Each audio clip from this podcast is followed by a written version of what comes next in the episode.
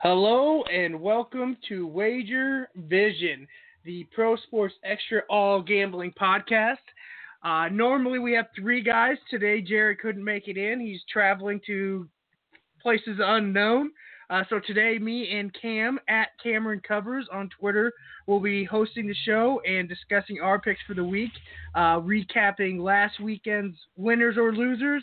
Uh, let we'll find out in a second how we did. Uh, but like I said, you can find me on Twitter at Live with Boomer or at TCB. Uh, if you listen to other podcasts, you'll, that's Triple Crown Boomer because I've been to two uh, Kentucky Derbies and both times they were Triple Crown winners. Um, but other than that, Cameron, how you doing, bud? I'm doing great. You know, I don't know if, if Jared's out of town, he had some tr- troubles with his picks, or he's running into trouble with his bookie or not. But hey, win or lose, I'm here, you're here, and we'll welcome Jared back with open arms next week. And I'm sure he'll be ready to give us some winners. That's right. Uh, yeah, he's got lots of lots of time to be uh, thinking about picks, so uh, he yep. better get a lot of studying and uh, come come firing with some winners next week. Um, so just to rehash, go ahead and give uh, some of your picks from last weekend. Uh, what turned up, what turned down, uh, and then you know we'll kind of go into how we feel about this week coming up. Sure. Well, full transparency, I had a pretty awful week last week, just one in four. So if you want to go ahead and fade all five of my picks this week, I cannot blame you. I'll be rooting against you, but I can't blame you. so the one win I was able to scrape out was with Indianapolis. They marched into Washington and beat my Redskins outright as six point dogs. Uh, I love that pick. And then I lost with Baltimore on Thursday night, losing to Cincinnati. Minnesota, you know, I griped about this before the show with Boomer because I got them at minus one, even though they're available at plus one on my book. But hey, it doesn't matter. Loss is a loss. They tied in overtime with the Packers. Philadelphia lost to Tampa Bay. The Fitz magic is real. Apparently, we'll see how long that lasts. And then Seattle in the primetime game goes ahead and loses as well. But I'm ready to bounce back, and I feel like I've got some good some good information to act on this week. I like my picks, and excited to get into them with you. How yeah, did you do last week? So before we talk about my picks, I do want to say uh, the couple of college football games I brought up last week. I know you don't like college football, but we uh, we discussed a couple three top 25 matchups. Uh, one of the games we talked about was LSU versus Auburn, and we both agreed. So technically, you can feel a little mm-hmm. bit better, and that if people listen, they came in and they cashed it. Oh, that wasn't very loud. We got to turn that up. Hold on. yeah, turn that one up. Yeah. And that's the most important one because that's when you have a winning ticket. There you go. that's right. So if you listened to us last week, we both had Auburn plus or LSU yep. plus ten at Auburn, and they won outright on a game a field goal at the end of the game. Um, then if you took TCU plus 13 and a half, you got lucky to cover that. And uh, my two bets that I really like that I gave out uh, even my family thought I was nuts. Everybody, I think, in the state of Iowa thought I was nuts. I loved people commented, told me they couldn't believe I took ISU, I liked ISU plus 17 and a half, but easy winner. wasn't wasn't scared for a second. Cashed that in, and then my lock of the whole weekend was over 63 and a half of uh, Boise State versus Oklahoma State. Uh, if you didn't get in on that early, that line jumped all the way to 67 and a half. So I guess if you really were a line follower, you could have middled. And as, if you listen to me, you could have taken the under at 67. You could have bet the over at 63 and a half. And but but then for my NFL picks, I um, had a two and three week again, back to back weeks, which is normally my uh, NFL is usually my strong suit, but another losing week. And that's I think it's time for us to bounce back on that. I had the um, what did I have in the NFL? Oh, I had. I think I accidentally deleted it and put in my new pick. So. Uh, oh no. Yeah, I think I had the Panthers plus six and a half.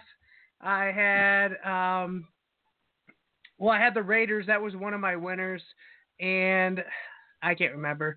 Either way, if you listen to the podcast, you know I accidentally deleted them putting in these new picks. That's my bad. Didn't mean to do that. Either way, nobody wants to hear about all the losers I had anyways. Went two and three. Um, how we feeling about this week? Are we ready to uh, do some do some good here and bounce back on the uh, Bet the Board podcast uh, free contest to win some money? Yeah, we're about to do some damage. I have a good feeling about our ability to bounce back this week. Both of us are NFL specialists. Over the course of a 17 week handicapping competition, you're going to have plenty of losing weeks. You just hope that your winning weeks outnumber them. And I've got a pick right off the bat in the Thursday night game if you want to jump into this. Yeah, go ahead and jump right into uh, some of your. We won't give out our five yet, but let's. I mean, even if it is part of your five, we don't have to tell till the end. But if that's, it's the first game coming up, so we might as well talk about sure. it no matter what. Sure, we'll just give our takes on it. All right, let's go. New York Jets at Cleveland. Cleveland's minus three, 39 and a half the total this is one of those games where you know sometimes they say the toughest bets to make are the best bets.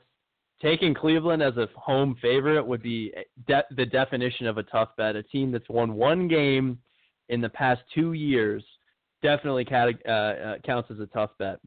In fact, the last time that Cleveland was listed as a home favorite of at least three points, week 14 of 2015. Crazy. They won the game 24 to 10 versus the 49ers, but of course, different quarterback, different coach, all that. So, you know, I don't think it's all that valid. Now, this is an opportunity for the Browns to avoid their 20th straight loss or or non-win if you count the tie last week. In my opinion, it counts as a loss, although they did cover the spread. Now, my take on Cleveland, and I, I wrote a column for Pro Sports Extra. You can go to prosportsextra.com, check it out, titled "The Winless Browns Are Playing Winning Football."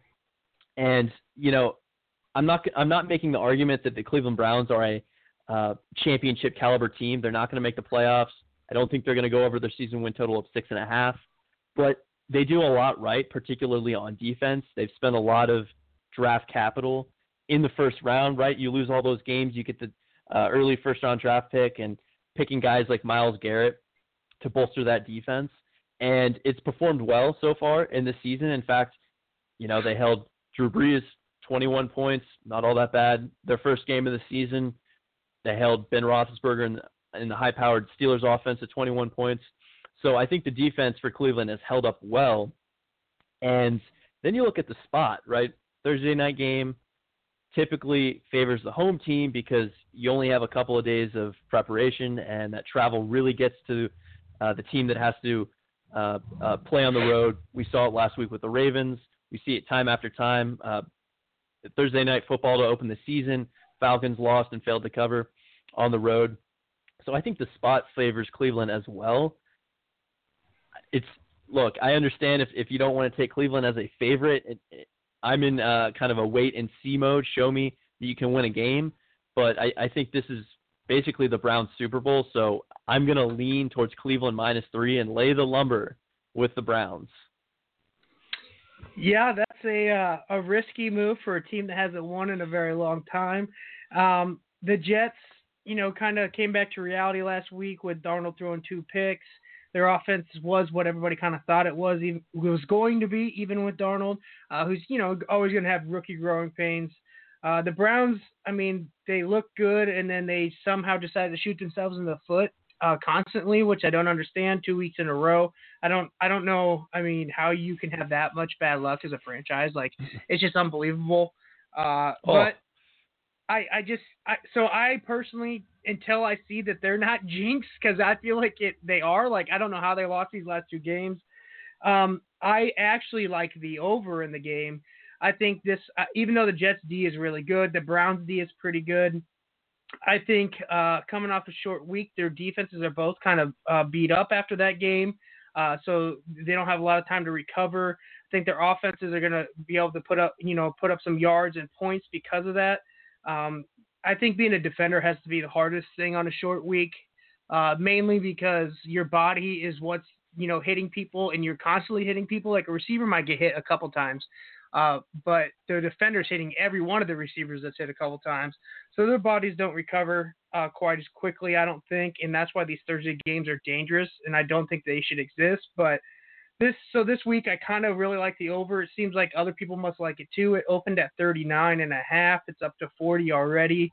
Um, to me, I say already. I forgot. I've been on vacation Monday and Tuesday because I went to the Cowboy Cowboys game down in Dallas. I, I got home and I was working today, and I was like, and I heard on Sports Talk Radio, oh, Thursday night football tomorrow. I was like, what tomorrow? Like, totally forgot that today wasn't Monday.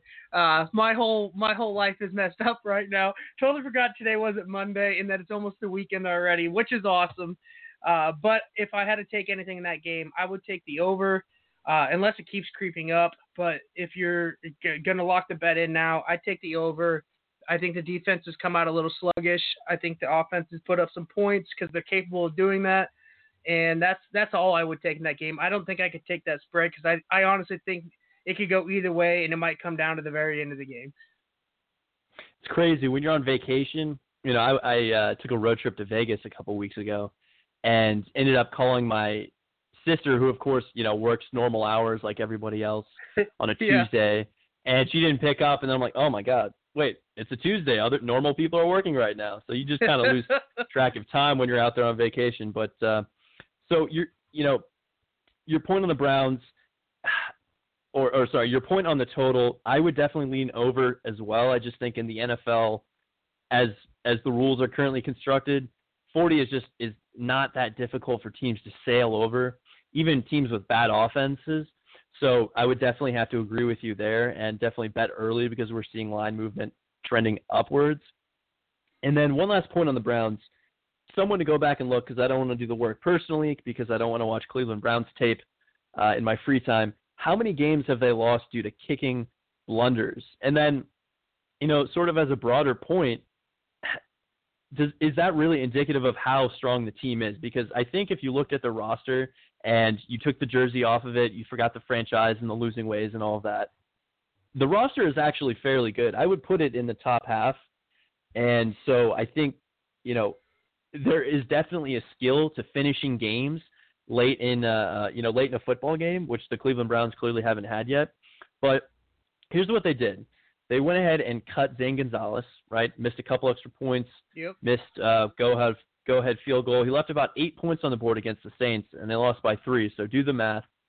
And so they brought in Greg Joseph to replace him. Now Joseph is a rookie. He made all four kicks of his uh, all four of his attempts in the preseason, and I think he got cut by the Dolphins. So the Browns weren't able to get a guy like Dan Bailey because, of course, he wants to play for a winner. And so, you know, I'm not sure. Does this solve Cleveland's kicking problem? I have to think that it does. And the last point on that is Zane Gonzalez was actually injured. Okay, he had a groin injury going into the game, and whether it's true or not, head coach Hue Jackson claimed he didn't know about the injury. Now he could be lying to the media. I believe that. I think coaches lie to the media all the time. But if he's not, man, that just reeks of Cleveland's incompetence. So we'll we'll have to see how this kicking game improves, and we'll have to see how Sam Darnold, if he's able to take care of the football. Uh, but like I said, yep, I'm, I agree with you on the over, and definitely looking towards swallowing the points with Cleveland. Any other thoughts on this game? No, I mean, I just hopefully the, the new kicker doesn't look as bad as the old. That's about all I got. sure. All right, let's move on. The next game on my board is Indianapolis they're catching plus. Uh, they open up at plus six and a half. Now I'm seeing sevens pop around, pop up market wide. Indianapolis plus seven at Philadelphia. Higher scoring total, 47 and a half. And uh, Indianapolis was one of my winners last week as a six point dog, so happy about that. And big storyline here is Carson Wentz coming back from his ACL tear, and better should know that he had surgery December 13th. Okay, that's week 14 of last season. So, um, you know, there's a bit of history with quarterbacks coming back from these surgeries, and with mixed results. Guys like Donovan McNabb, um, guys like Tom Brady, and I think Deshaun Watson's probably the most, uh, uh, probably the best comparison because both of those guys are mobile So we have some comparison here. Deshaun Watson coming off his ACL surgery. In his first game back, 17 of 34, 176 yards passing, one touchdown, one interception, few carries for 40 yards. And the Texans lost 27 20 to the Patriots. So my initial lean in this game is to take Indianapolis and the points. I love getting a field goal in the NFL, especially when I have a competent quarterback. But this line looks a little bit suspicious to me. It looks too high, and it, it seems to be giving a whole lot of respect for Philadelphia. So it, it kind of scared me off the, off the game. What do you make of it, and do you think the line is right? Does, does it look suspiciously high to you? So I agree that it's suspicious, especially since the Colts actually haven't looked that bad yet this year. Uh, right. You know, they they won last week against a team that I think is actually a fairly good team. They should have beat Cincinnati if the guy doesn't fumble on the way driving in to win the game. Uh, could possibly be two and zero. Oh. Andrew Luck looks like he's came back without a you know hitch in his giddy up. Um, but I think there is going to be a problem with Wentz just because uh, I'm a Raiders fan and I still see well the first game uh, second game wasn't so bad, but I still see a lingering effect of the broken ang- ankle on Carr when pressure gets around him. Uh, just a natural thing, you know, not to not wanting to get injured again. Just kind of have it in the back of your head. Even you you may not really be thinking about it, it's in your subconscious, and it's making you react differently than you normally would. I think Wentz coming back early. Uh, from a knee that he hasn't even tested out in any game action yet. I think he's going to be a little hesitant. I think it's he may not know he's doing it, but he's going to do something um, but he's better than Foles no matter what. But six and a half is a lot. Uh, if I had to do anything, like you said, if you said you keep seeing it at seven, um, I have it at six and a half right now on my side. But if I saw it at seven, I probably would take the Colts for a whole touchdown. Uh, if anything, probably get a push. Um, I think what happened, what's happening is, is everybody's high on Wentz, and especially the public. So there's probably a lot of money coming in just because he's back uh, people betting with their their heart and not with their head right now, um, just because you know they, that's a lot of Eagle fans are thinking that too. I'm sure. Uh, so I think they that'll inflate the line up, and it'll actually be good to take the Colts in that game. I actually like the over as well. Colts D's bad, really? um, and they're gonna have to score a lot of points no matter what. Uh, probably just stay with the Eagles, and they can put up points. So I kind of like the over 47 and a half. It's usually never too good to bet both sides of a game, uh, but sometimes it works out in your favor. But if the Colts got up to seven, I'd take that, or I'd take the over at 47 and a half.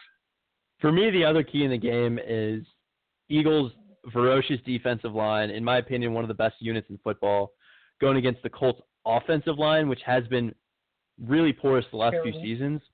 Yeah. But I think Indianapolis, you know, they found some guys in the draft and they found some guys through free agency I think they've solved for the most part their their issues along the offensive line. Through two weeks, they've given up just three sacks, which is saying something because Andrew Luck has a tendency of holding onto the ball pretty long. So you know that kind of eases my concern a little bit. Um, your point on the over, I'm actually I'm I'm actually going to go against you there. I I kind of like the under in this game, and the reason why is because you know if Carson Wentz is as healthy as advertised. He comes out there and um, you know lights up this Eagles offense. You know that that's what the line is expecting to happen. But I think there's a pretty good I think there's a pretty good chance that he's not 100%. He might not even be 80%. He might be 60 or 50 uh, 60 or 70%. And you know, he's coming back from this injury very early and without a whole lot of precedent of success. So, you know, if, like I said, if he's coming back and everything's fine, the line's probably right. But if he's not, I think there's a really good chance that the Eagles' offense sputters. Um, you know, we, we saw them struggle to open the season against the Falcons, low scoring game there. And I think they put up 21 points against Tampa Bay last week. So, you know, we're not seeing a lot of fireworks uh, from the Eagles' offense so far. So I would have to lean under. But, uh, you know, not big into betting totals in the NFL could never seem to get him right. Was much better on sides. But yeah, I agree with you. The only way I'm playing this game is taking Indianapolis plus seven if I can get that seven, which uh, it appears that I can. Um, do you have any information on Carson Wentz and his injury other than we all know he's playing and, and I'm sure the coach is saying all the right things? Um, no, not really. I know he's been live practicing the whole time because you know they don't touch each other uh, in practice. So I know he's been live practicing for a while. He just hadn't been cleared for contact. Uh, and as soon as he got cleared for contact, I mean, they obviously shoved him right back into the starting role. So I don't know if he looks, he maybe he does look really good in practice, and but I, I still think there's going to be a first game jitters about people landing around his knee and really planning off of it. But you know, we'll see. Maybe he's uh, been practicing so much he's already used to it. But uh, I guess we'll see this weekend. Really, that's that's all I've really heard about it. Let's move on. Still in the one o'clock window. Cincinnati plus three at Carolina. Forty-four is the total. I don't have an I don't have a play in this game. Um, I, I would lean towards Cincinnati because I think they've looked really impressive so far. I think they're a team that most people don't like to bet on with Andy Dalton and uh, just the history of the franchise losing in the playoffs every year. But they've actually been pretty profitable if you bet on them the last few seasons. The only thing keeping me back from taking Cincinnati is their running back Joe Mixon's out, and he's had a fantastic start to the year. He's accounted for some crazy amount of their offensive production, and so I, I can't really bet them without their second best offensive weapon behind, of course, AJ Green. Other than that, I don't have any plays in this game. How about you? I actually really like the Panthers at minus three, uh, really? mainly because yeah, last week they really got it figured out with Cam and Christian McCaffrey. I think he had like 16 receptions out of the backfield plus like eight carries. Um, had a whole bunch of you know just yards from scrimmage. Uh, I think Cam really found like a without Greg Olsen being able to play. I think he found a safety blanket to check down to, and then McCaffrey really makes uh, the most of it that he possibly can because he's quick. Um, and then uh, you know I think his young receiver DJ Moore is finally starting to get it together, and I think they're starting to. I know last year they tried to get Cam out of the running thing. They tried to do in the pocket, but I think they just said screw it. Uh, I think they're going to start running with him more. I think that the Panthers' defense is just awesome. Uh, and then, like you said, Mixon isn't playing. Giov- Giovani Bernard is good, but he's more of a Christian McCaffrey type. Um, so he's not the best running between tackles, which is what Mixon's better at. Uh, in this game, he's going to be. So I think they're going to have to change up their game plan a little bit. And I just think that the Panthers' defense is too good at home. Uh, usually, something like that after a natural disaster. I mean, I know it didn't happen in Charlotte, but in the in the areas, of, sure. you know that uh, it's usually always something that, for some reason, the teams in those areas seem to always win after that. I mean, after Katrina, New Orleans won the Super Bowl. You know, there's just so many other and things afterwards of things that have happened that the team in that area wins. Uh, and plus, on mine right now, they're plus 100. So instead of paying juice, you would actually just whatever you bet, you would pay exactly what you're doing. So Bengals are minus 120 and the Panthers minus three are plus 100. I, I really like the plus 100. I I really like the Panthers. Um, and I think a lot of people are coming in on the Bengals, so I think the line might actually even go down. But uh, I would definitely take the Panthers minus three. Man, I gotta say, I, I might be changing my opinion here. You know, one thing about so the Panthers lost to the Falcons last week, lost by a touchdown, so they didn't cover the spread. I think they were getting three or and no, I'm sorry, they were getting score. so they can Yeah. get five and a half in that game. And you know, one of the reasons why they weren't able to cover is because Atlanta was four for four in the red zone, right? So anytime that you see a team demonstrating just absolute perfection in the red zone, where it can really go up and down, especially with a team like the Falcons, who have historically struggled in the red zone, um, the Panthers still had an opportunity to win the game at the end of it. So, uh, you know, at one and one, I, I think they're probably stronger than that. So, I, I don't know. I got to say, I think I, I think I might be uh, flipping sides here. I like to hear that. All right, now I got to convince you of something that I'm right on that you're wrong on. Uh, we'll see. All though. right. We got a lot more games to go. A lot more games. Uh, so, ten, so Tennessee at Jacksonville. I'm actually not seeing a line at most books. This is due to the Mariota injury, and so I'm not going to have a play on the game unless you have anything to say about it. We can move on. Um, yeah, I'm sure there will end up being a line right before the game, like there was last week. Uh, in the Bet the Board podcast, I did my picks for that. They have it set at uh, seven and a half in favor of the Jaguars. Um, I don't know if that's anything to do with they think Mariota's playing or not. I'm not sure. I think no matter what, I I don't know how Houston was so horrible last week. The Titans are terrible. They're just not good. I think the Jaguars should kick their ass no matter what who's playing. Um, but yeah, since there's not a line, I think it'll probably be right around that seven and a half. Um, if it was something like that, I might take the Jaguars. Uh, I'd like it to go down to seven. I hate getting beat by the hook, but yeah, other than that, I wouldn't. I, I don't know what I, what's going to happen with that, or if Mariota's even playing. Sure. Next on the board, exciting game, uh, NFC South matchup. New Orleans at Atlanta. Atlanta's minus three. Huge total. Expecting fireworks in this one. 53 is the over under.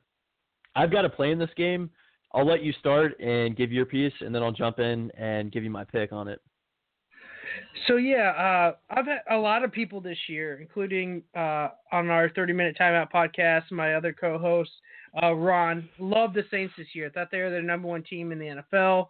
Um, I had them more like 9-10. Uh, I just thought last year they caught a lot of magic, uh, and it's showing early. They must have because they've looked very bad.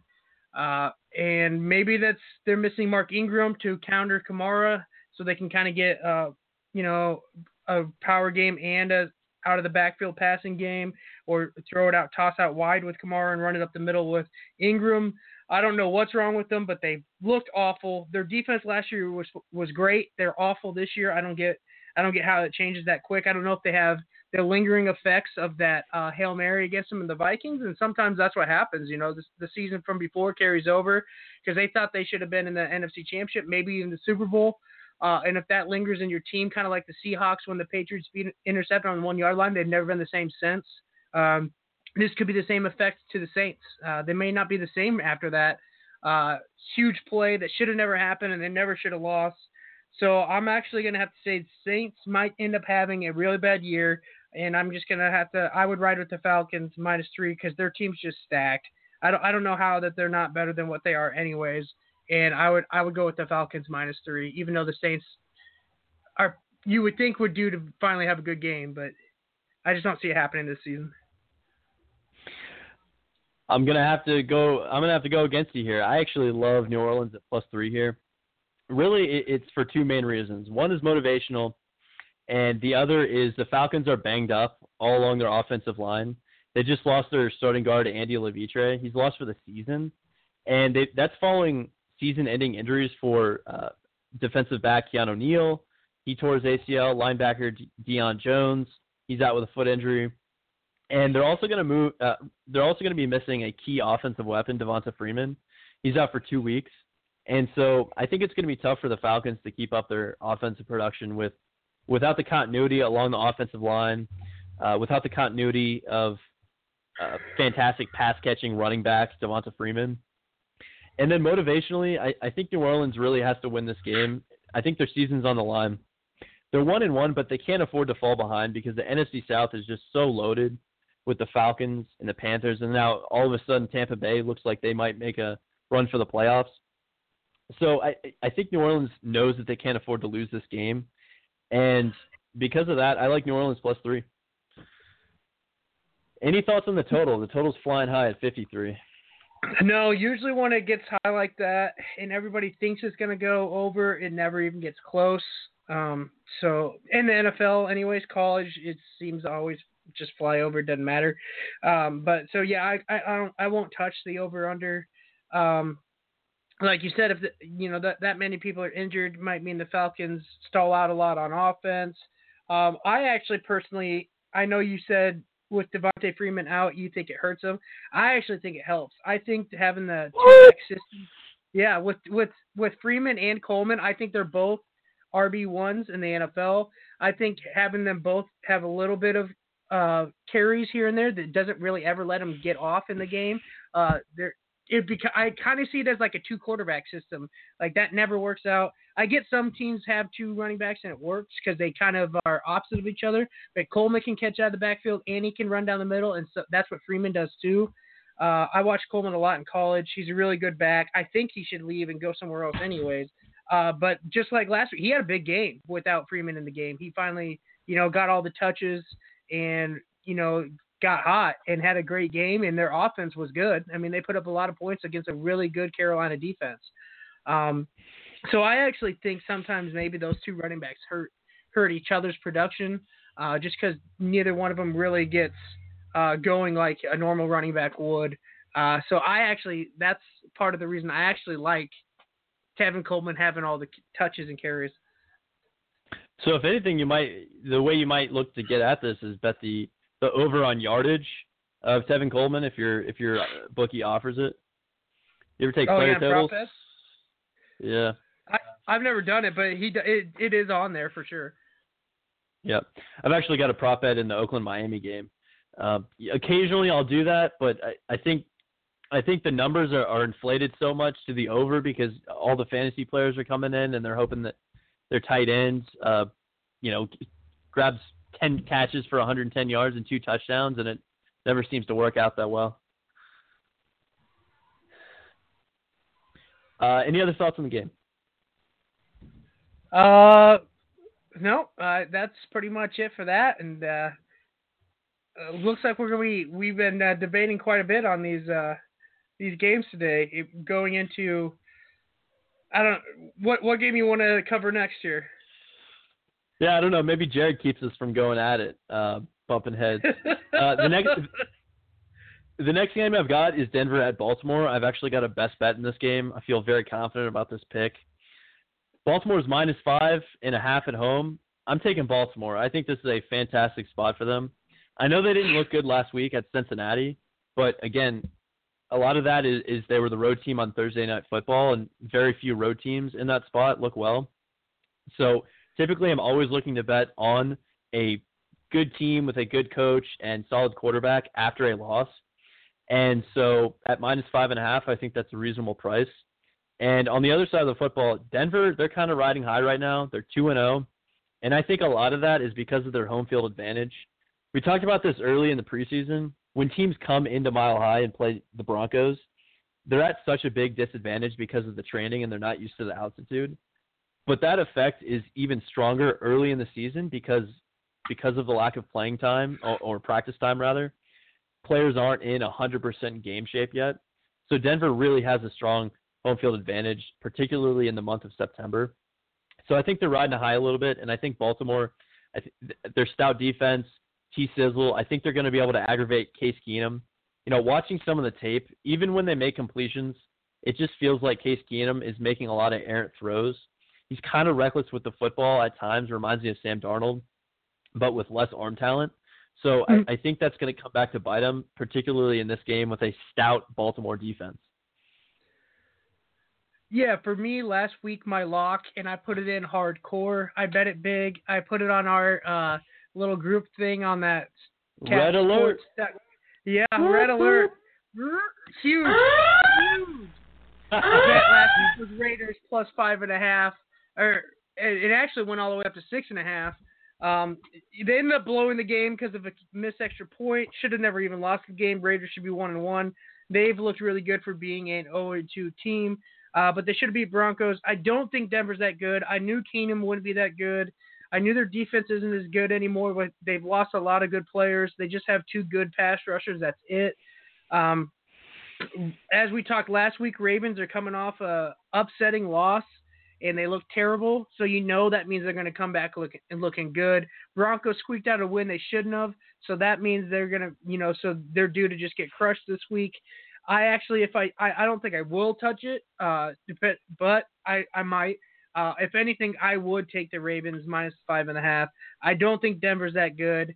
I think they're about to fall apart here. They started off two and zero, oh, good for them. Uh, but I, I think that they are not a two and zero. Oh. I don't think they're that caliber of a team, even though they are two zero, oh, two and zero. I think they barely squeaked by twice. They're due to get crushed, and I would take the Ravens. Man, all you had to do is you're locking in the locking in the Ravens, and we could make that red alert noise. Hit the soundboard. That's not my lock. All right. Well, it, uh, all right. So so we got a like and a lean. So all right, I'm happy with that. Baltimore minus five and a half, and total's kind of low at 44. No opinions on that. Do you have any lean either way? No, I, that's not a game I would want to touch.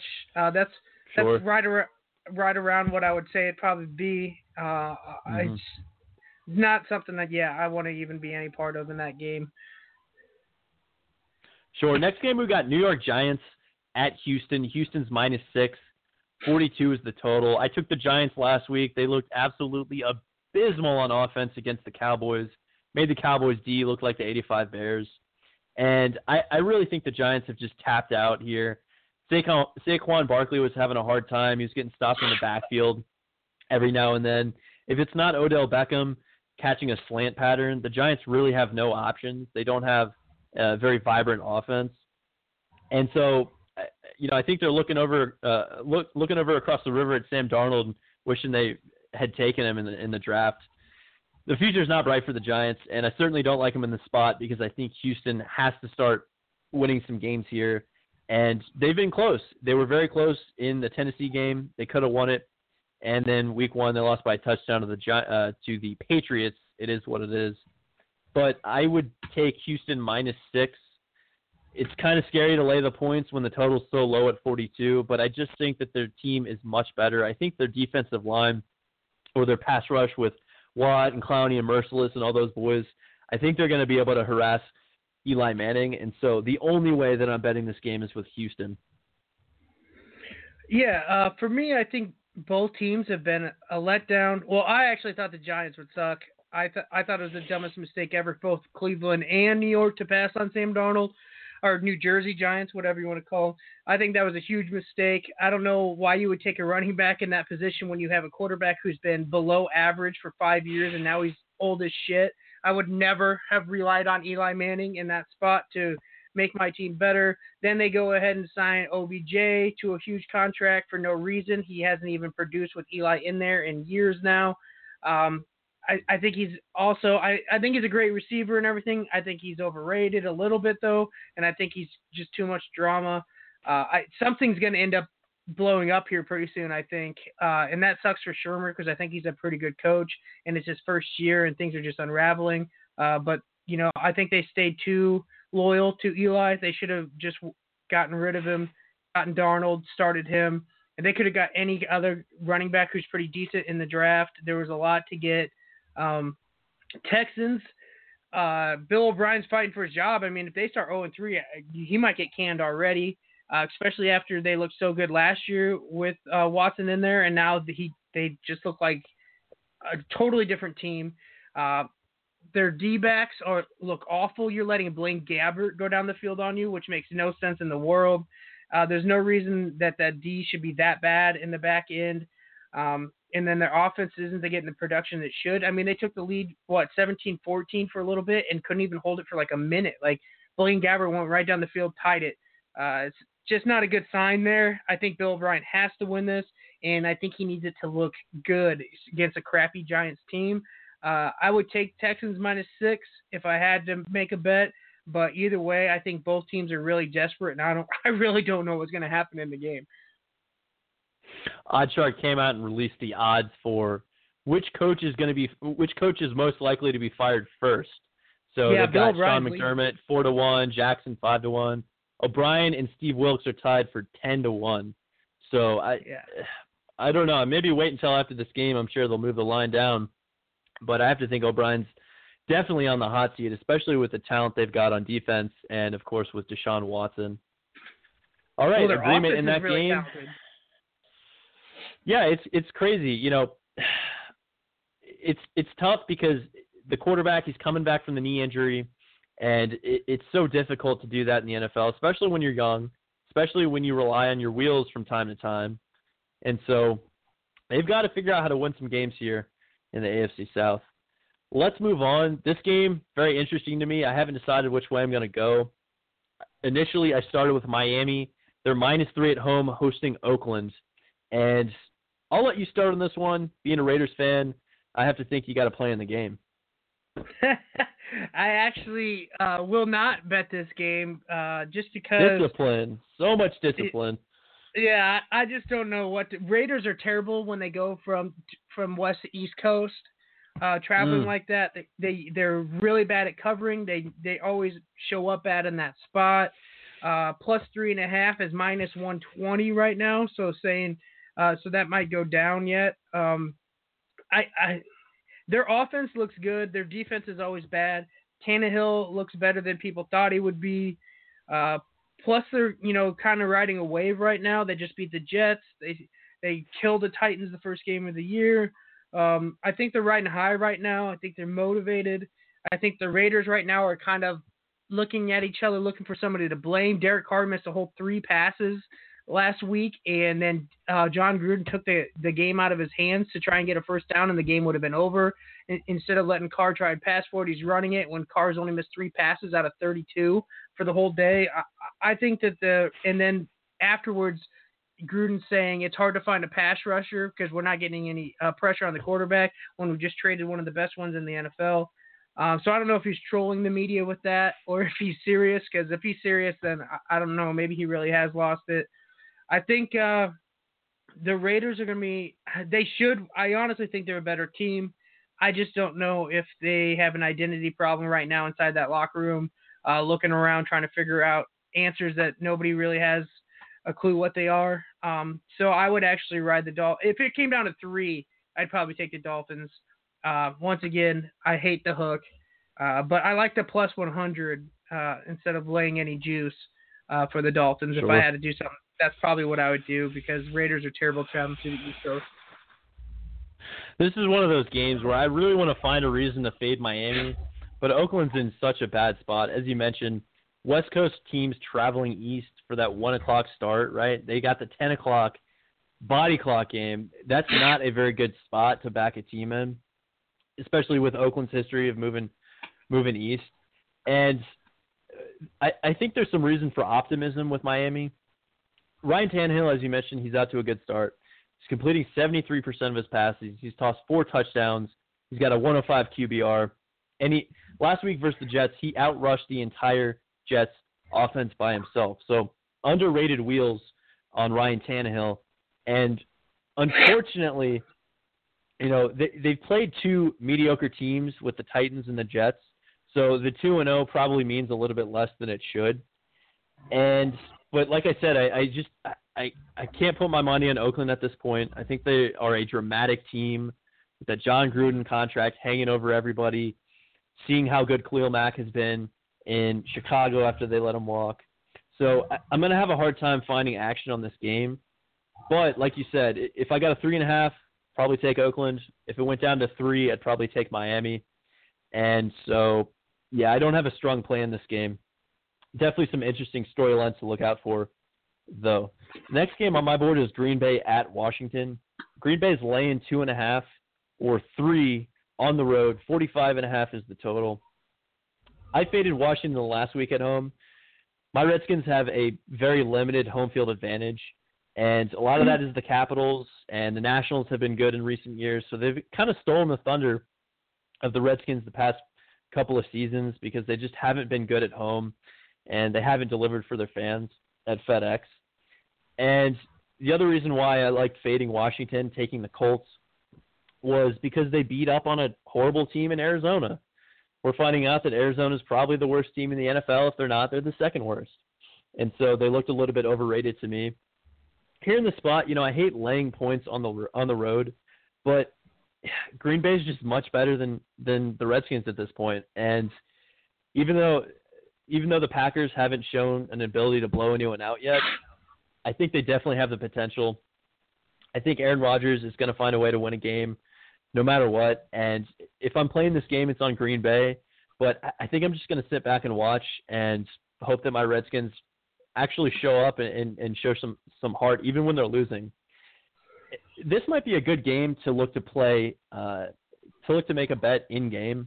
I think if Washington is half down at half, you might want to you might want to take the Packers because if if there's anything we've seen from the Redskins is that they just kind of quit. You know, they can show up early in games. We saw it last year when they marched into Seattle and won outright. If they show up and it seems like a day that they've come well prepared for, they can be a solid bet. But if if they get down early and they don't feel like they can get back into it, and Jay Gruden abandons the running game with AP, might want to look to fade them. Yeah, so for me, uh, I hate betting against home dogs as well. Uh, but after that weird ending to the game and the Packers game, whether it was regulation or overtime or any of that, um, I think uh, Rodgers is going to come out kind of pissed off that they didn't get away with the win on that game. Uh, the Redskins, I like you said, they might have beat up on one of the worst, te- second, third worst team in the NFL, uh, but and they still didn't look. I mean, they didn't win or cover, but I mean they didn't look awful, awful. Um, but I just think the Packers, Rodgers is going to be on a mission. Two and a half isn't that much. I think they have to win really because of that division so competitive because you know the Vikings are winning. Um, so I think they, they kind of have to win. I would I'd say I'd say I definitely would have to go with the Packers minus two and a half. All right, agreement there. Next game, ugliest game on the board, Buffalo at Minnesota. The Vikings are 17 at home, 41's the total. This game is nuts. When you see a total of 41 and then the favorite is laying 17, you have to start by thinking you like the points, but then you look at the team. Nobody wants to bet on the Bills right now. They look horrible. Josh Allen, verdict is still out on him. A lot of guys didn't even think that he should have been taken in the draft as early as he was. This is a game that I really want to bet Buffalo just out of principle alone because nobody else wants to. I know this line is a little bit inflated. I know Buffalo is awful. They they might be the worst team in the league, but it's still the NFL and the back door might be wide open in this one. Right? Minnesota's got a big matchup next week against the Rams. Could be a look ahead spot. They might just want to get the 14 point lead early at halftime and then Zimmer gets conservative with the play calling. I really I, I I'm trying to muster up the strength to take Buffalo in this game because I think they can I think they can come through the back door. Boomer, talk me off the cliff. Yeah, I think you're absolutely freaking nuts, man, and I am gonna call the cops to come get you off that cliff. uh, because uh, well, mine's already down to six, 16 and a half, so that means there's other people on that cliff with you that we need to rope off there with the cops. Um, I don't think Buffalo scores. I think Vikings end up covering that 17 because Buffalo doesn't even score. I think the final score might be like 17, 21, 24, nothing. Uh, if Bills do score, it's going to be a field goal because it'll be some kind of fluke way that they got down the field, whether it's a turnover or a punt return or something, uh, and they'll get three points. But I think the Vikings just completely shut them out. I also think that they're going to be super pissed about what happened last week. They should be 2 and 0 as well. Missed a chip shot, 35 yard field goal. Um, I know it's hard as hell to bet 16 and a half in the NFL. This isn't college, but the Bills are freaking awful. Uh, I think their defense is. I mean, Vontae Davis retired at halftime of the game, uh, so obviously their defense is given up. Uh, and I just think the Vikings just shut them down, move on to next week, get it over quick, uh, and just the Bills I think quit by halftime as well. The second half I bet you just flies by. The under is probably going to be golden because the Vikings are probably going to put up a quick 21 and pretty much just call off the dogs, and then Buffalo's just going to roll over and let them scratch their belly and get the hell out of there. Look, the safety retiring during halftime, that's strange for sure. But if anything, I think this is an opportunity. I think this could galvanize the Bills defense. I'm not saying they're going to go out and, and stop Minnesota because I think Minnesota's got a good offense with Kirk Cousins. But look, Josh Allen, he led the Bills to 20 points. They only lost by 11 against the Chargers. We only need them to lose by 16. I haven't locked this bet in yet, uh, but I got to say I'm still on the cliff. I don't know unless, unless I, I just think when totals are this high, excuse me, when when sides are this high, it's because nobody wants to bet on a team, and the only way to make money betting on sports is by being contrarian. You have to be right, but you can't just take the teams that everyone else is taking, right? That otherwise the sports book wouldn't be in business. Uh, yeah. But I'm clearly not going to convince you of this game, so we can go ahead and move on. We've got about 12 minutes left and a couple more games to roll through. And uh, you know, looking down at the board, I think the most interesting game left is the Sunday night game, New England at Detroit. Bill Belichick and Tom Brady marching into Detroit to take on their ex defensive coordinator Matt Patricia, who's had he has not had a lot of success as a head coach. He's wearing the baseball hat on backwards. Some people think that he's not cut out for the job. What do you think about Patricia and do you think he's cut out to be a head coach? And then we'll get into your handicap for the game. So I personally think he's probably cut out to be a head coach. I think he picked the wrong franchise to go to. Uh, it sounds like to me, uh, it isn't the coaching, it's the whining, complaining, loser mentality players that they have, complaining that it isn't the way that it used to be and that it's too tough. And, you know, this isn't the way it was under Jim Caldwell. Who gives a shit? You sucked under Jim Caldwell. Get over yourself. at least, at least commit to a year of what this guy wants to see if it works out. You can't just instantly jump off the bandwagon uh, because it's it's tougher than it used to be. You're in the goddamn NFL. You're getting paid millions of dollars, or some of them five hundred to eight hundred thousand dollars a year. I mean, toughen up, man up, listen to it, see if the plan works for you, uh, and you gotta you gotta try and at least jump on board for a little bit. You can't hop off this quick. I thought they'd suck anyways. I thought Caldwell was a horrible coach. I think they did a horrible job drafting. Um, I think they've done a horrible job with their personnel, period. They focus way too much on offense. They're never trying to fix that defense. Their offensive line isn't very good either. Uh, their running game is terrible if they even try to run it. Well, in the past, oh, this year they're trying to run it a little bit, I guess. But, I mean, it's just their whole offensive scheme is too pass heavy. You have to have some kind of balance or you're never going to make it out. Um, I think the Patriots roll through them, especially after how bad they looked last week. Uh, Josh Gordon, if he can learn the playbook, could have a Randy Moss type season now, uh, which would be awesome to see because I haven't been fantasy football, and I think it is very possible. Uh, if you have a deep threat like him and all those underneath options, that means Gronk's going to be open or he's going to be open. Or I mean, you're talking about feeding the beast Brady with some of the best talent he's had. Uh, besides when Moss was there. So you, you could look out now for the, the Patriots now in the AFC. I didn't think they'd make it to the AFC Championship this year until now. I just thought they wouldn't have it. But this might bring new life into uh, Tom Brady getting such a talented receiver. Uh, especially he got Moss towards the very end of his prime. Josh Gordon's in his prime. Uh, it could be really dangerous and it could be really fun to watch and it could be something uh, that changes the whole season for the Patriots right here. You betting the Patriots here? I, I, would take the six and a half. Yeah. Yeah, I agree. But your point on the running back for for Detroit, he, this is crazy. The Lions haven't had a hundred yard rusher since Thanksgiving of 2013. Yeah. Absolutely nuts. They just haven't been been able to get that position right. They haven't been able to get the defense right. Well, they don't give them any I, carries. Yeah, they don't give them any carries. And I think your point on the culture and all the whining, it's well taken. You know, they were a dysfunctional franchise under Jim Caldwell. Didn't have a lot of success, especially in the playoffs. And you know, they bring in a new coach. They get ambushed by the Jets on, you know, to open the season, and then they're in the game against the Niners. They only lost by three. They had a chance to win it. And you've got Matt Stafford, who, you know, say what you will, but he's definitely one of the top uh, I don't know, top 15 quarterbacks in the NFL, he can give you a chance to win. You just got to have the culture and the defense and the right role players around him, but they haven't had that.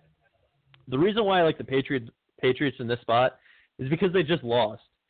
I don't have the numbers right in front of me, but the Patriots have been one of the best teams to bet on in league history after a loss, right? They lose to the Jaguars last week and now they got to march into Detroit and they got to go ahead and get a win here they got to find a way to do it. I think you're right. I, I think they're going to gash Detroit with those quick crossing patterns and finding guys in the flat. I hate hanging point. I hate laying points on the road, especially six and a half. But as long as it stays below a touchdown, that key number of seven, I'm taking New England to win. Win and cover. yeah, I agree. All right. I, I, staying under seven is big. I I think you're going to have to bet it early. I think it goes up to seven before the weekend. Right, I agree. And so that brings us to the last primetime game, Monday night, a game loaded with drama. This is an absolute reality TV show, only in America 2018. The Pittsburgh Steelers. The game is at Pick'em. They're in Tampa Bay, and Fitzmagic, Fitzmagic is back for the time being. We'll see how long it lasts. Odds makers are expecting a uh, absolute shootout, 53 and a half the total. I like Tampa Bay. I really do. I, I bought into Fitzmagic. I faded him last week with the Eagles. That didn't work out for me. I think the team has wrapped their arms around them. You've got DeSean Jackson out there saying that he's our guy. And there's absolutely no way that they bring back Jameis Winston. In fact, a bet that I like even better than the side here, even better than Tampa Bay at Pick'em, is I think it's Bovada that has this uh, number. Will Jameis Winston start Week Four? You got to lay five to one to bet on it, but that is an absolute lock. I know most people don't like. Man, what are you doing over there, Boomer? Who, who's calling the cops on you? Yeah, I know, right? um, but yeah, if you can find that number at your book, I would definitely lay that. There's no way Jameis Winston comes back week four. I, I don't care whether they win or lose this game. Fitzmagic is the guy for the time being, and I like Tampa Bay at pick'em here. Yeah, so what's crazy is mine's still plus one and a half uh, Buccaneers at home. Um, I actually don't know what Even better. I would want to. Yeah, yeah, exactly. I knew you would like that. I actually don't know what I would want to do in this game. Uh, the Buccaneers have just been red hot, and Pittsburgh C just isn't any good. So I would think that that would continue. Um, and Tomlin isn't a good like uh, coaching up a scheme to stop somebody. I mean, he let Tim Tebow beat him in the playoffs. That's just not good. It sounds like those, that locker room is just insane, full of drama. Uh, you know, AB acting his best Odell that he can right now. Um, I so just because of all that, I think I would. I like the Buccaneers plus one and a half. Um, I just think that there's just so much crap going on the Steelers. If I was Tomlin, I'd want to personally just get out of there and start somewhere else. Um, I think that locker room is just chaos right now. I don't think there's any way to switch it around unless you start trading people. Uh, Big Ben is always making excuses. He's not trying to lead either. Uh, I, I think it would be fun just to sit in the locker room, crack a beer, and watch all this crap go down every day because I bet it's insane in there. Uh, but I, I probably would have to go with the Buccaneers plus one and a half. Um, I just I just don't know what the Steelers are doing, and I just don't see anything good in sight. You might even be able to get on Antonio Brown's Facebook Live chat if you're in the locker room over there. I just think I think you're right. I think there's too much drama in, in Pittsburgh. It's something we've seen from this franchise over the course of the years, but it, it really seems to have come to a head here. I mean, you've got Le'Veon Bell holding out. There's that video of him on a jet ski somewhere shooting a rap video. Instead of staying in shape, potentially playing for a Super Bowl team here, right? A lot of people thought that Pittsburgh was top team in the NFL in the preseason. You've got Antonio yep. Brown daring people to trade him for some reason, even though, you know, look, nobody doubts that Antonio Brown is is maybe the most talented receiver in football, but we've seen a lot of talented receivers fail in their career because they get drafted into bad organizations with bad quarterbacks. So he definitely benefits from Big Ben. And the bigger point here is why does he care? Why why isn't he just getting back there into the film room and, and lifting weights and getting ready to win? This should have been a winnable game, I'm sure, before the season. Pittsburgh looked at the Tampa Bay game and said, "Oh, we can win that road game."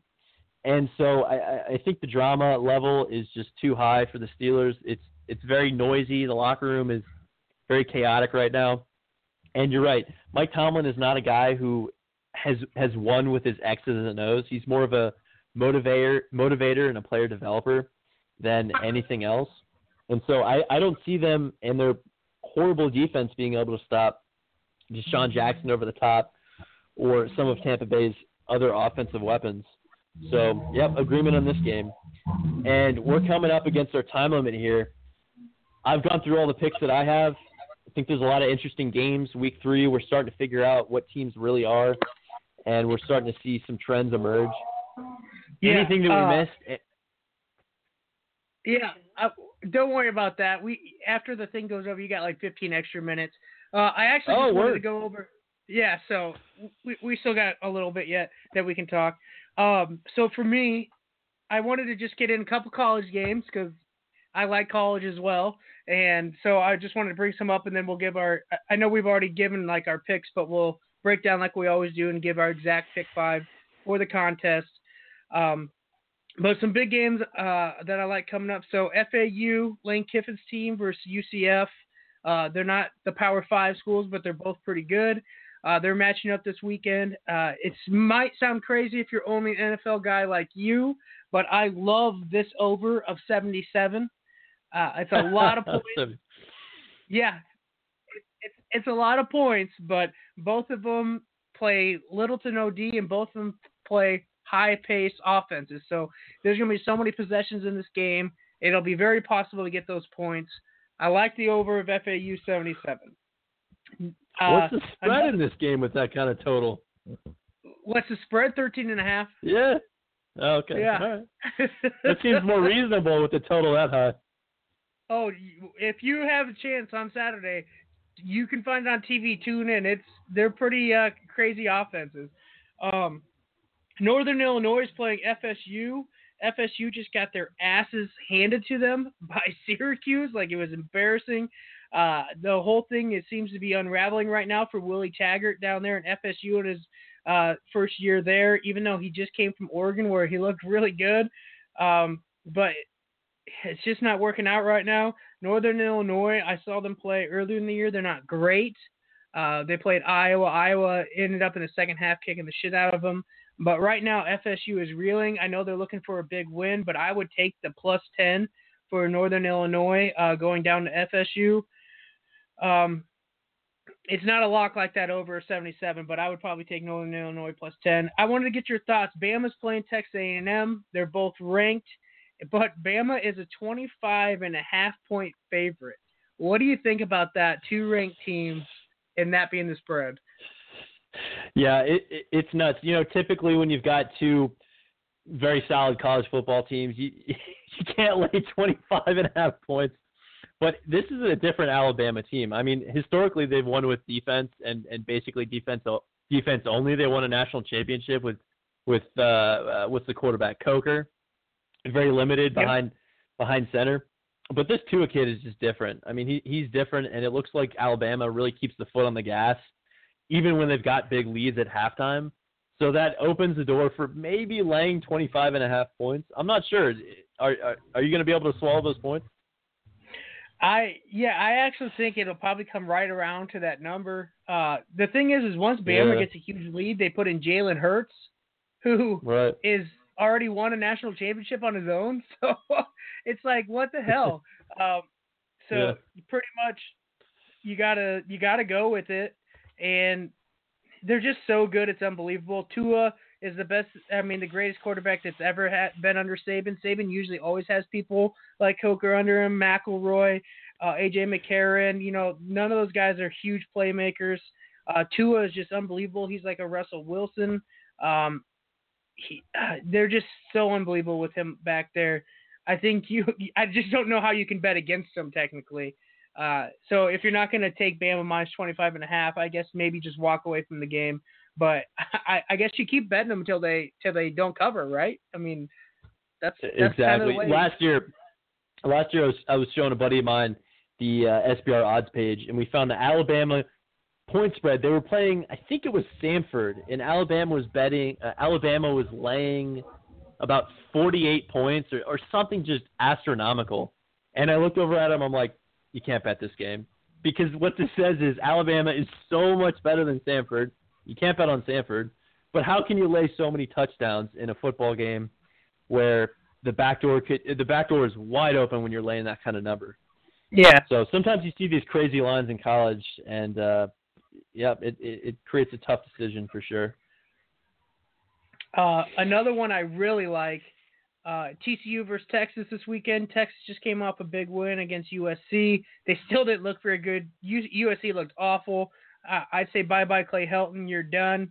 Um, but TCU is only a three point favorite against Texas. I think TCU probably crushes them. Texas just isn't any good. Uh, you would think that that they would change over all these years, but their players, I don't know that. I don't want to call them lazy, but goddamn, they sure look lazy. They they look entitled, I guess is what I'd call it. They yeah. look entitled. I don't know why. I don't know why they can't break out of that. Uh, TCU, you know, has been good, is hungry. Just should have should have never gotten beat by 12 against uh, Ohio State, but in the second half had a couple turnovers in a row for touchdowns and hurt them. But uh, so I like TCU bouncing back minus three a lot. Um, what, what do you think about that? I actually agree with you. I would I would definitely take TCU and lay the points here.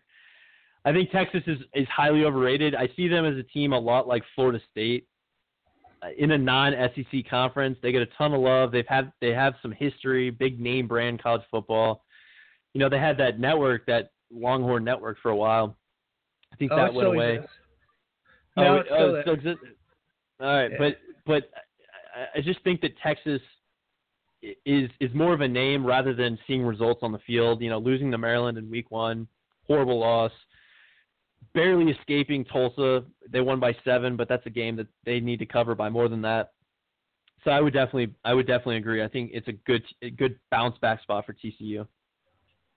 And then the last two, uh, Stanford versus Oregon, uh, battle of the Pac-12 North, uh, especially with, uh, and then Washington would be the, the other one. Those three, Washington, Stanford, Oregon, are the only three that have a chance in that conference. The, South is weak. Arizona State look like they might be good, but they just got beat outright by San Diego State, which is never good. Um, but Oregon's at home. Plus, it's opened at plus two and a half. It's down to one and a half already. Oregon's offense has looked really good. Their quarterback Herbert uh, looks like a first round draft pick. That's what everybody says. He's really talented, uh, mobile guy, chucks it all over the field. But Stanford has that grinded away, uh, hard nosed defense like Wisconsin, Iowa, who's the game we're going to talk about next. Uh, they just seem to always stay in everything. That Bryce Love is back. Uh, I think it's going to be a crazy game, but right now with the uh, plus, if it goes back up higher to like plus two, two and a half, I think I'd have to take Oregon. Um, for some reason, they always seem to have Stanford's number, and I don't know why. Uh, maybe it's just because they're so fast paced, and Stanford is a, a power team, and that wears them down. But right now, I would take Oregon. Or right now, I'd wait and see if it goes back up, and then I would take Oregon. What do you project Bryce Love to be in the NFL? Do you see him as a Christian McCaffrey type, a guy who can really become a multi-dimensional threat out of the backfield? I personally don't know if he'll even go uh, to the NFL. I, he's, I think he wants to continue his education or whatever he's going for. Uh, if he does, I don't think he'll ever be anything great in the NFL. I don't think he like loves football. You know what I mean? I get a lot of NFL people don't love it, but they need it. But I feel like it's up. they need it though. I feel like Bryce Love doesn't need it. He's really smart, um, and I don't think he loves football. I think he just kind of did it to you know, also get a free education.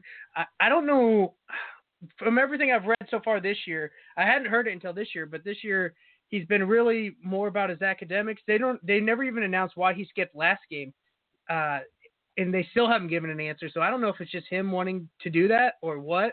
I don't know what the deal is with him. Um, so I don't. I don't know if he'll ever even transition to the NFL. I'm sure somebody will draft him, but I don't know what he'd be personally. Yeah, I think you're you're starting to see that more and more. People had questions about Josh Rosen, right? Did he really want to play football at the NFL level? Me personally, if I had a choice, man, I'd choose baseball, basketball, or something else. If I was that caliber athlete, there's no way I'm playing football. You know, beat Oh, my body up. crazy. It, I'd it's hard to make. It's hard to make a lot of money. Oh, come hate- on. There's no oh, money in it. Look, a lot of guys. You you see the big contracts, right? The big. Le'Veon Bell's asking for 20 million. Uh, you know, Odell Beckham, he's getting a huge, huge guaranteed deal. But a lot of these guys are making eight hundred thousand dollars, which is not a lot if your career is only four years long and you're sacrificing your body. Yeah, but th- this is this is how I see it. Uh, I love football. I played football. I played a little college football. Uh, I I didn't play football for the benefits. I played football because I love it. If somebody paid me eight hundred thousand dollars to play football, and I played for four years, I get it's easy to say sitting here at my at my house right now. Uh, but I never really thought about it for that. Uh, and plus, if you played professional football and you got paid, you know, and you made eight hundred thousand dollars, guess what? When you're done with playing professional football, say your career is only two, three years, when you go to any kind of good job interview, guess what you're gonna say? I was an NFL player, and guess what? Your your odds of getting that job are very greatly higher. You know what I mean? Like, Or you're at a bar, you're talking to a lady. Yeah, Yeah. let's go way up. Yeah, that too. Yeah, I mean, like just being in the NFL benefits you in so many other ways. Um, so I I I never saw it as that. I don't care that baseball makes more money. I don't have the passion for it. Um, basketball, I think they're all a bunch of fucking pussies. So I, I wouldn't. I mean, they're all flop and travel and cowards. Give me so- jeans. yeah, I- I mean, just a bunch. I, I couldn't do it. Uh, I'd probably be pissed off every day wanting to fight somebody because they're so eccentrically weird to me. Um, but I would want to play football over anything else.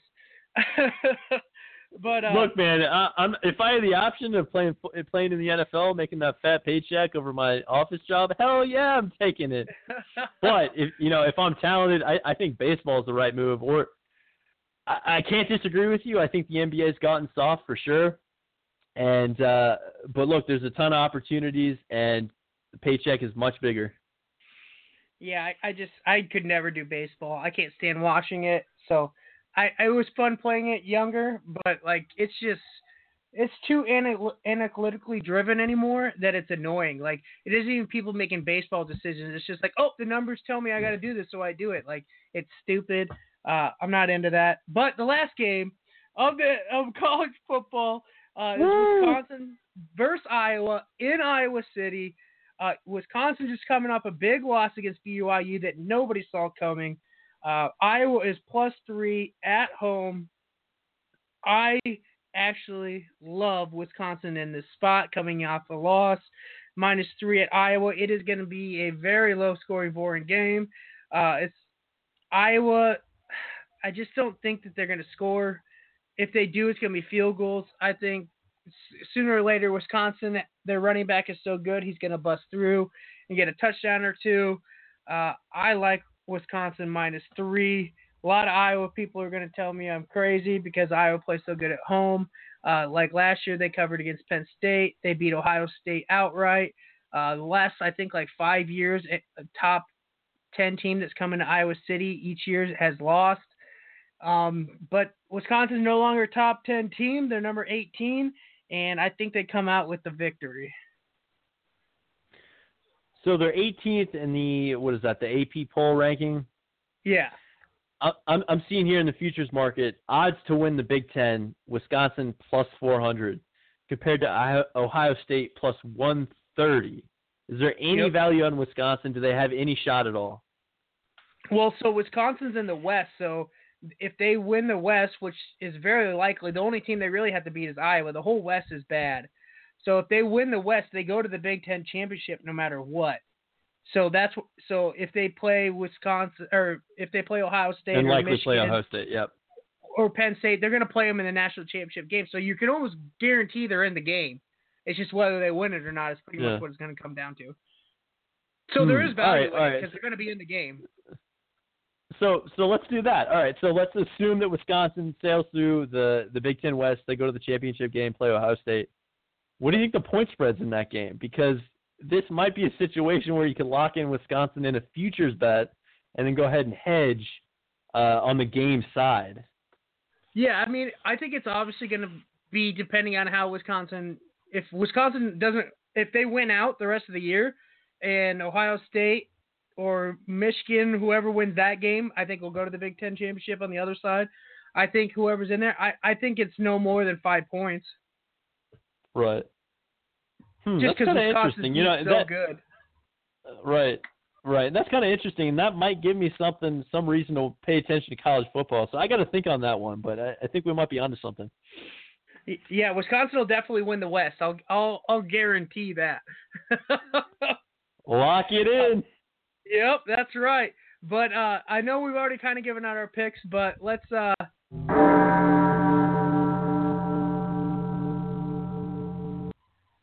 let's give them the five so they know exactly what five we're playing for this weekend. Since we break down a lot of games in the span of this hour plus tonight. I like New Orleans plus three. I think their backs against the wall. I think they've had a slow start to the season, but they can't afford to fall behind in the NFC South. I think they can win outright versus Atlanta. New Orleans plus three. Then I got Baltimore minus five and a half. Another good team off of a lo- uh, uh, excuse me, they're coming off a loss. Thursday night football last week against the Bengals, so they've got the long week, and I, I think they can definitely cover this number because of that ferocious defense, and they've got the extra rest. San Francisco plus six. I know they're playing a good team. I I think Kyle Shanahan is one of the best offensive coordinators in the NFL, and he's going to be able to scheme up Jimmy Garoppolo, Jimmy Garoppolo to keep it close. Patriots minus six and a half. I don't like laying a lot of points in the NFL, but I think Tom Brady off of a loss, Belichick, they're going to go to go into the Motor City, Motor City, and hand it to the Lions. The Lions just don't have discipline. They never had a good defense or running game, and I think Matt Patricia. I, I love fading. I love fading the coach who. Uh, excuse me. I love betting on the coach who knows the coordinator that they're playing against. Belichick is definitely a better coach than Patricia. I like the Buccaneers plus one and a half if you can find it. They're hosting the Steelers, who are a dumpster fire right now with all the drama with Bell and Brown. Roethlisberger was thinking about retiring after last season, and now he's probably wishing that he had. They're looking for an 0, 1, and 2 start. Take the Buccaneers on Sunday, Monday Night Football.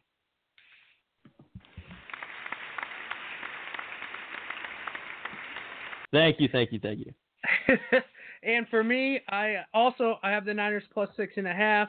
I'm, I think I'm going to switch out the Bears. I have minus five and a half. I think I'm going to put the Patriots in there at six and a half. Uh, but right now I have the Bears minus five and a half. But I do really like the Patriots minus six and a half, uh, just because they, you know, what they do off of a loss. And I just think the Lions are reeling hardcore. Uh, but I had the Bears right now minus five and a half, so I'll probably have to go into that bet the board podcast and switch it out. Uh, then I have the Cowboys plus two at Seattle, Packers minus two and a half, and the Panthers minus three. That is my pick five. Stuart, let's have a bounce back week and make some money. That's right. Hopefully, we're better than uh, last week. Uh, and if you like what you hear, uh, go ahead and find us on Twitter and uh, comment to us, or if you don't like it, you can do that too, or you can come and battle us or fade us and let us know you're fading us our picks if we stay cold. Uh, you can check out more articles written by Cam, me, or Jared, who's not here today, but you can go to prosportsextra.com to check more of those out. Uh, you can find us on iTunes, Blog Talk Radio, or any other way to find podcasts. Just search PSE, and you can find us and you can listen to us. And that is all, folks. Thank you for listening, and we'll see you again next week when we make sure that you cash it in. Have a good one. Peace.